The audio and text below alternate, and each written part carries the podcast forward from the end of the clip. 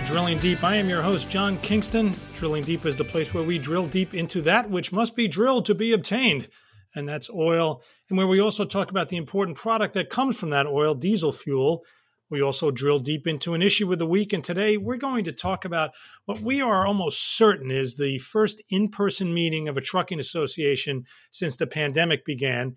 It was the Georgia Motor Trucking Association that took the first step, and we're going to talk with their president and CEO, Ed Crowell, about how they managed to pull it off. But first, as we always do, let's turn our attention to the oil world. In some ways, really, this week has been sort of a mission accomplished week. OPEC and its OPEC Plus allies met remotely, as they have been doing at other times this year, no in-person meetings. Earlier in the year, when they looked at a plunge in prices that took oil, crude oil down to $10 per barrel for West Texas Intermediate, they put aside their many differences and chose to put into place a 9.7 million barrel per day cut in their quotas.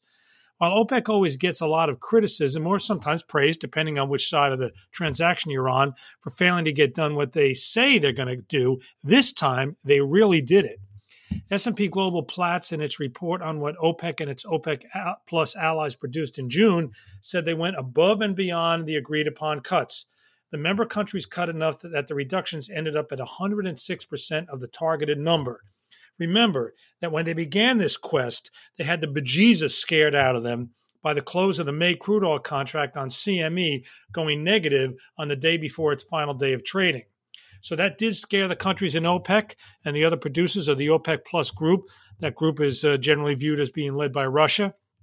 It wasn't just that the price was low. It was the scenario of the world having so much crude oil that it was literally going to run out of places to put it. Ships were being booked to hold oil as tanks on land filled to the brim. Not long after Saudi Arabia and Russia had declared a price war against each other, they instead decided to work together, to stop supplies from overwhelming the market. And they did. The incentive to put oil into floating storage now has pretty much disappeared. Oil that had been in floating storage is starting to see those supplies being reduced. Nobody really talks about the land-based tank filling to tank tops. There are three main reasons for that. First, the OPEC Plus cuts of 9.7 million barrels per day as they agreed upon, that clearly had a huge impact on supply. Second, U.S. production that had been at 13 million barrels a day before the pandemic has now slid to 11 million barrels per day, as low as 10.5 million barrels per day. So that's another 2 million to 2.5 million barrels per day off the market. Remember, the U.S. is not signatory to any of these other deals. And finally, as the world economy started to come back, demand climbed with it. April was down as much as 16 million barrels per day. We're not totally sure where it's come back since then, but it's clearly not down at that level. So the end result has been a steadily increasing price of crude. Brent and WTI crude really aren't that far apart these days. You hear talk about the Brent WTI spread. It's maybe only about $2 to $3. So what we can tell you is that for Brent, the price at the end of April bottomed out at around $20. And as I speak this, it's about $43 per barrel. That's a number that will still wreak havoc on the budgets of a lot of oil-producing nations, but it's still a pretty nice climb from where it was back a few months ago. So back to the whole mission accomplished thing. So OPEC and its OPEC Plus brethren decided this week to put into place what they had decided to do all along, trim the reductions by 2 million barrels per day in August. So they're still 7.7 million barrels per day under their quotas. So it's still a significant reduction.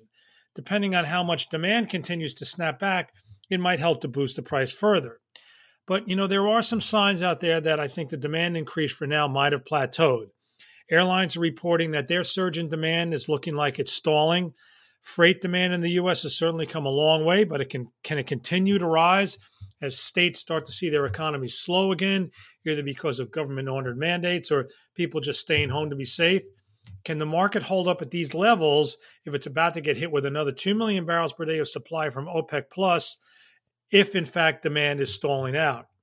What OPEC said in its communique, though, was this: while there could be localized or partial lockdowns reimposed in some places, the recovery signs are clear, both in physical and futures markets. And they are. Even diesel hit its highest commodity price since March this week. Diesel has been what I like to call the runt of the litter in oil, because of so much diesel in inventory. We've talked about how those inventories of diesel remain huge, and they continue to remain huge, and diesel is going to lag the rest of the barrel for now. but it's slowly but surely moving higher given the increase in the price of crude. The small gains in the DOE price have started to add up. That price is now up by a little more than 5 cents a gallon since the start of June. It's pretty amazing it isn't up more given the rise in crude, but that really all comes back to the inventory levels in diesel. The diesel market is going to need robust demand to pull these inventories down. It's been getting that demand kick slowly but surely, and we'll be headed toward peak freight season soon. It's still hard to see, though, how diesel outperforms crude in the coming months. The world made so much diesel since March, and it's been sagging ever since. We're going to turn our attention now on Drilling Deep to somebody that I think I would call a little bit of a trailblazer. His name is Ed Crowell. He's the president and the CEO of the Georgia Motor Trucking Association. Ed, thanks for joining us today on Drilling Deep. It's a pleasure. Thanks for taking the time. Well, let me tell the audience why I think he's a trailblazer. I was going through Twitter the other day, looking underneath the trucking hashtag, and I saw a tweet there from an insurance company based in Georgia that they had just been to the annual meeting of the Georgia Motor Trucking Association, of which Ed is president and CEO. And I thought, wait a minute, this looks, and there was a picture in the tweet. And I thought, how can this be? Did somebody really hold an in-person meeting? And so I reached out to the GMTA, to the first head of meetings, and then over to Ed. And in fact, the GMTA did about, I guess, 3 weeks ago, hold an in-person meeting in the middle of the COVID pandemic in Florida. And so at first, my first thought was, wow, these people must be a little bit crazy. And then I thought, well, let me talk to Ed. We'll see if he is crazy. And I can assure you that in speaking to him yesterday, I did not hear any craziness. We wrote a story for FreightWaves.com, and it was such a good interview that I really wanted to have him here on Drilling Deep. So, Ed, tell us about the process by how you came to actually hold this meeting. I'm assuming you never actually canceled it, but I'm sure by February, early March, you must have been thinking that maybe this thing wasn't going to come off. Well, John, yeah, you're correct. The meeting is an annual meeting that GMTA holds every year. And of course, it was scheduled long before any of the pandemic started to be known or started to hit the country. So it was a matter of whether or not we were going to go through with it, as opposed to scheduling something, after things had gotten interesting, to say the least. So the process we went through was to sit down and begin to look at what the potentials were. And we actually did that as early as February. We started to look at the early reports on what was going on and started talking to people, including our hotel partner on this, about what it would look like if things stretched out and if these things were still a problem in the spring or, as late as the middle of June. Yeah, let me just jump in here and note that the hotel partner here is the Ritz-Carlton in Amelia Island, Florida. Yes. And you will hear me. You did yesterday, and I can't say enough good about them because their performance helped make this the success that it was. But yeah, we sat down and did that. And, one of the first questions we had to answer was if we're going to go through with this, is it important that we do go through with it? And of course, we're a trade association, and the heart and soul of an association is people getting together. It builds value, it builds camaraderie, it builds the organization, it builds the industry. And we felt it was important to do this if we at all could. And actually, when we started asking our members their opinions, they agreed wholeheartedly. Every survey we sent out, every question we sent out said, if you guys can make this happen, make it happen. As it went through March and April and more events got canceled, more and more people were saying, please take a serious look and see if you can pull this off because we need to do something together. We need to have the industry work together. And of course, during this time, the trucking industry as a whole was doing great things to serve people, to, keep logistics moving. And we felt as much as anything else, it was a chance for them to get together and relax and enjoy some of their successes for all they'd done. So we continued the process of deciding if we're going to move forward with this, how do we make sure we do it safely? And that was the first big hurdle to get over. And the next was, how do we do it without throwing away a fortune? I think you know that hotels have minimums. When you sign a deal to do an event like this, you guarantee to the hotel you'll book a certain number of rooms, you'll buy a certain number of meals, you'll spend a certain amount of dollars. And of course, looking at the pandemic coming, we figured out early on that if we didn't cancel completely, we probably could not guarantee the numbers we'd already guaranteed by contract. And there again, the Ritz-Carlton stepped up and they said, look, we're going to waive all the minimum requirements. We're going to work with you, and whatever we can do to make this work, we'll make it happen. So we went forward on that basis, knowing that it was then back to us to make good calls on what was going to happen, who was going to show up, and track that and make sure we made the best business judgment we could make after we'd made that first hurdle of making sure everybody could be safe. All right, now let's talk about the setup. I'm looking at the story that was on FreightWaves.com with one of the pictures you sent over to me, and it shows a classic row of conference tables, long rows of tables, but with a great deal of distance between the people sitting in the chairs. So what was the setup that you had to guarantee that? Well, that's a great point. In the business of planning meetings, you always try to squeeze people in. It creates an energy in a room. It creates a feeling that, hey, this is a place people want to be. And so it's very unusual to deliberately do what we did there. What we did was we had the hotel basically set a 6-foot table for every single individual that was going to be in attendance in the meeting. So we used the entire ballroom. And in that ballroom would normally seat 2,000 people in the normal manner. It was only going to seat several hundred the way we did it with this 1 6-foot table per individual. So it does make sort of an interesting picture when you look at it, but it made for everyone to have that proper social distance throughout the entire meeting. And that was important that we could guarantee that for people. Right. Now, one thing about this meeting that we've discussed is the fact that this is a family meeting, that a lot of the members who attended bring their families.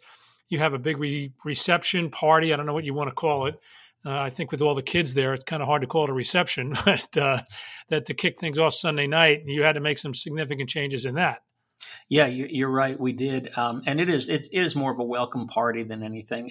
Since we're in the summer and families, the kids are out of school. And obviously this year, everybody was out of school for a long time. But the kids are usually out of school and they usually come and families make a week of it, a little vacation of coming to the meeting and then staying at the beach a little bit longer. And so we always have an event that involves the families on the first night.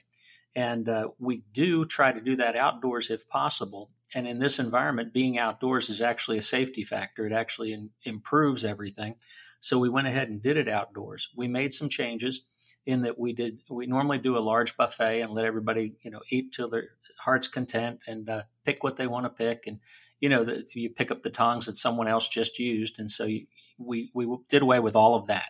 We went strictly to plated dinners that were served by people wearing gloves and masks. And we overset again. We had a lot more tables out there than we needed, and they were a lot further apart than they usually would have been so that people could be as far apart as they wanted.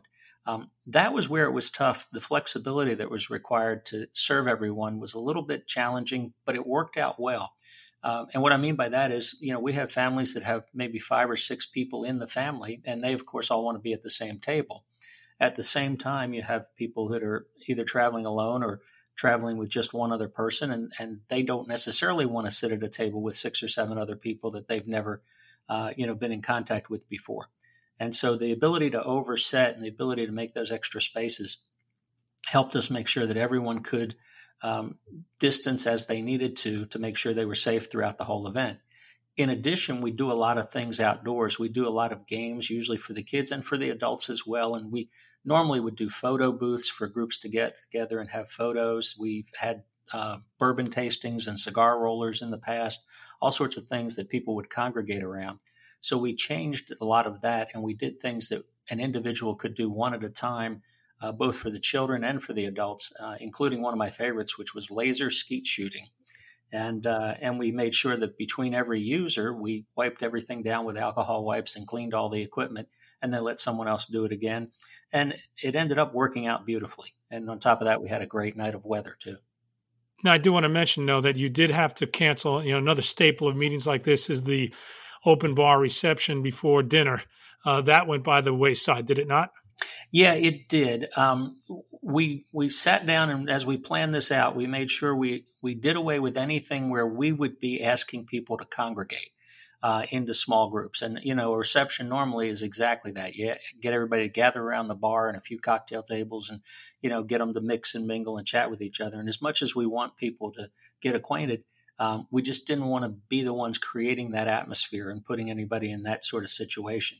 So instead, we just did open bars throughout the dinners. We didn't have a reception, and we ensured we used snake lines and we used some guided paths to make sure that people entered in different locations and entered in not in large groups. So we kept them separated and kept everybody with that opportunity to stay socially distant, as the phrase goes. Now, how much of that, these decisions on how to do this came from you, and how much of it came from the Ritz-Carlton? Because I would imagine not just Ritz-Carlton, but the entire Marriott chain, of which Ritz-Carlton is part, has been thinking about all these things 24 hours a day since February or March. How much guidance did you get from them? Well, I'll tell you, we really had a working partnership with them, and they were fantastic. Obviously, the Ritz and Marriott Corporation, as you said, they have a baseline of what they decided to do internally on their own. We went over that with them, and that included things, for instance, like changing the way they do housekeeping. They would allow guests to decide how often they'd want a maid or, you know, housekeeper in the room, because some folk may not feel comfortable with someone coming in and cleaning, so they just wanted to have the room left alone the whole time they were there. And they also made some changes. They physically changed the hotel. They added some automatic door openers so that people didn't have to touch doors. They put up plexiglass at the front, you know, the front desk, and some other dividers where people would interact with hotel staff, and all the hotel staff wore gloves and masks the entire time, even outside in the hot weather. And I had sympathy for them in that. But along the way, we shared our concerns with the hotel. And as we talked through the events, we worked with them and designed some things unique to us, to the point where the Ritz is now sharing that with other prospective groups. We developed the snake lines. We set up the and how to use those to effectively ensure there's not a crowd at the bar and people keep moving. We doubled the width of our registration areas so that people were 6 feet away, even while they were registering, and we were handing out registration materials. Now let me point out here, talking about the Ritz, that part of the reason you were able to do this is because you were the only show in town, that it might be a little tougher if you had two conferences going on at the same time. Of course, you know, conferences, it'll be interesting to see if you get two or three conferences, are they going to be able to be quite as thorough as they were with you? Maybe just they kind of lose a little flexibility if there's more groups in the hotel at the same time. Well, I think that's a fair point, although at least with the Ritz, I think they'd be able to pull it off. They, you know, like I said before, I can't say enough good about them. They're a great group of people, and we love working with them. But you're right, other hotels, that would be a challenge. And if there had been another large group there, it would have been a challenge as well. We were very fortunate. We were the first group of any size that had met there since February. Everyone had canceled, and everyone had canceled for weeks after that. It's been interesting in the meantime, or in the time since our event, I've received multiple calls from other groups asking, you know, how did you do it? How do you do it? And what lessons can we learn? And I'm glad to share those with people, and hopefully they can make the right decision for their group. Well, send them to the link to the FreightWaves story into this podcast, right? They can absolutely take care of that. What did it do to the attendance? Attendance was not normal, but how far did it fall? Yeah, well, obviously the pandemic had a real effect. And in our surveys of our members, we learned that very few were openly saying that they would not come because they had a health and safety concern about coming. Most did not have that. In fact, we got several responses that they trusted us to make wise decisions, and I appreciate that, and we certainly wanted to be worthy of that trust.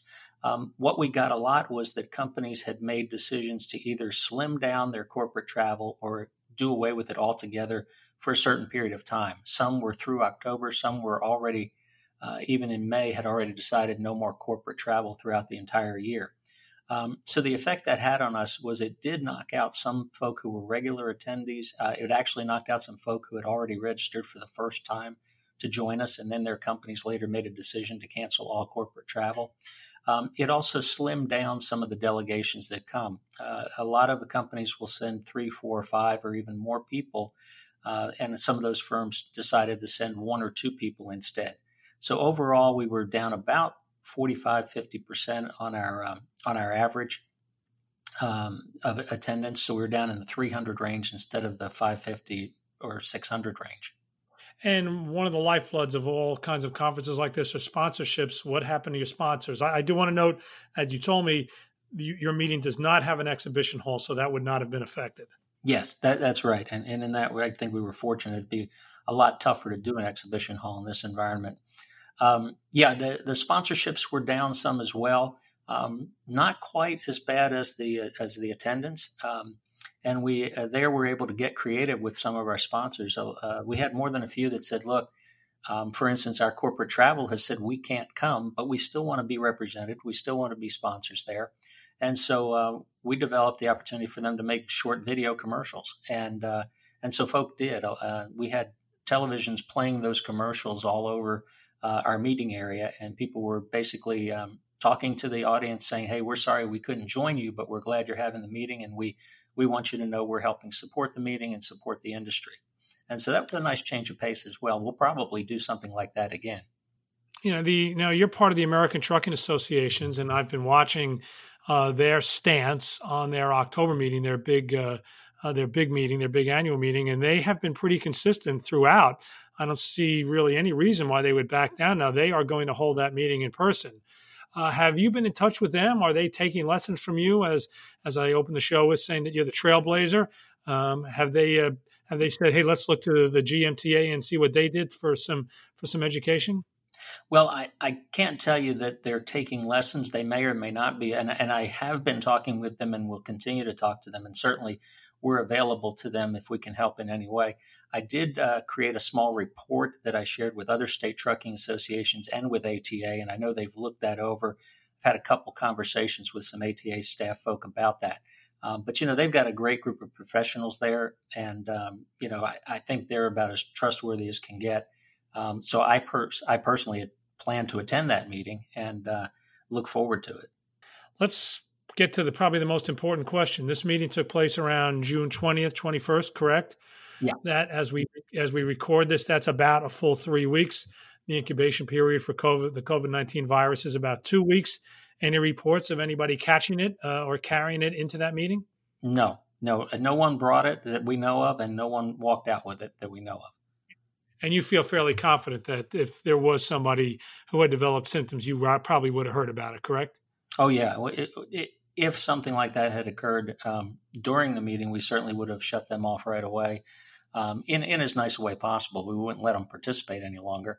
And we have heard nothing but good comments since. And more than a few folk have reported that they loved it and they're feeling great. When you were there, were you able to get any sleep? I've got to imagine for all your organization, you must have been a bit of a nervous wreck during that. I think I would have been. Well, you know, to be honest with you, there's a good core group of our crowd that are people we know. And it really was a spirit of everyone being in this together.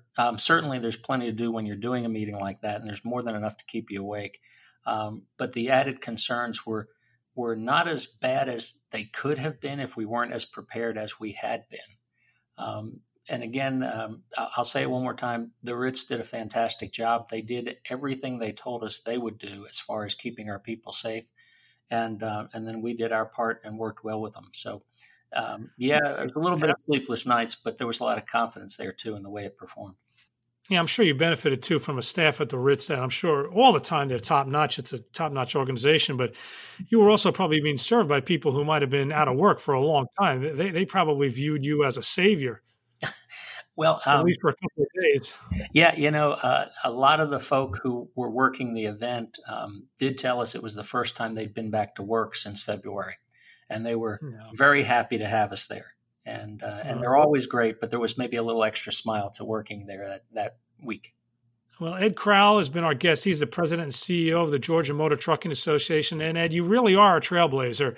Somebody had to go first, and it turned out to be you. I will tell you that I didn't think anybody would go this early. I think there may be some special set of circumstances that worked here because you had all that flexibility and all that space that maybe would be a little tougher to replicate if a couple of organizations wanted to share a hotel, but that's minor. You took the plunge, and I think probably the industry and a lot of people learned from that. So thank you. John, I'm glad. I hope people can learn from it. I'm glad we pulled it off, and really enjoyed talking with you. Okay, well, you've been listening to Drilling Deep. We are part of the Freightcast family of podcasts from FreightWaves. You can find us on FreightWaves.com. You can find us on all the major podcast platforms. I'm John Kingston, your host. Please join us again.